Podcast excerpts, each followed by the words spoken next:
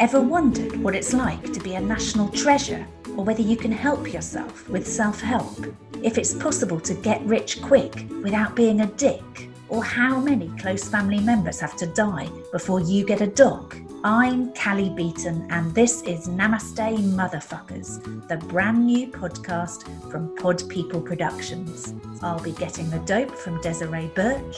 I was bashing my head against a wall until it was bloody, and at some point the wall moved away. Arthur Smith. I was in the Mischief Gang, led by Ray. He was a boy who was so tough, his contribution to the nature table was a dead dog. Namaste Motherfuckers is the only podcast where the worlds of comedy, self help, and business collide.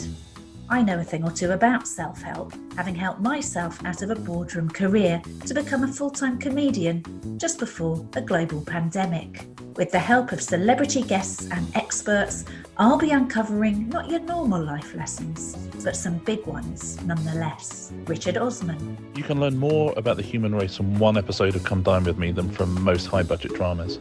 Emily Dean. Imagine if you knew that someone you loved and really cared about, you know, they've probably got 15 years. I genuinely think it would alter how you behave with them a bit. As well as finding out what makes them tick, I'll be finding out what makes them laugh. Right, John Lloyd?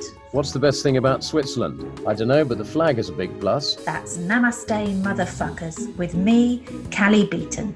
Coming soon to Apple Podcasts, Spotify, or wherever you get your favourite shows.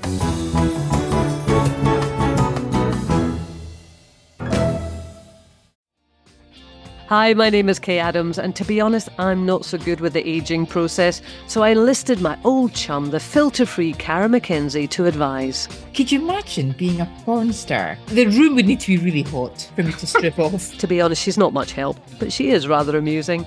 And along with some great guests Jo Brand, Andi Oliver, Anton Du Beke, Ruth Langsford, and Craig Revel Horwood, darling, we are learning how to be 60.